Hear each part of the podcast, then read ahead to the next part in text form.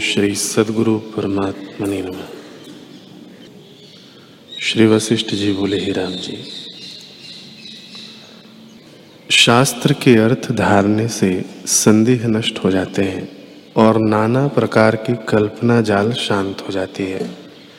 इससे जीवन मुक्त अलेप होता है।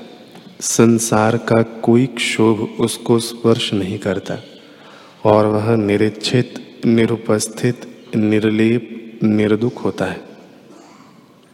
शोक से रहित हुआ चितजड़ ग्रंथि से मुक्त और परमानंद रूप होता है।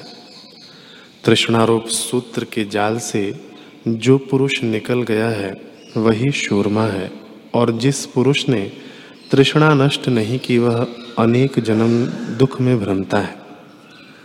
जब तृष्णा घटती है, तब मन भी सूक्ष्म हो जाता है। और जब भोग की तृष्णा नष्ट होती है, तब मन भी नष्ट हो जाता है। जैसे भले नौकर स्वामी के निमित्त रण में शरीर को तृणवत त्यागते हैं और उससे स्वामी की जय होती है, पर जो दुष्ट हैं, वे नहीं त्यागते, इससे दुखी होते हैं। तैसे ही मन का उदय होना जीवों को दुखदायक है और मन का नष्ट होना सुखदायक है।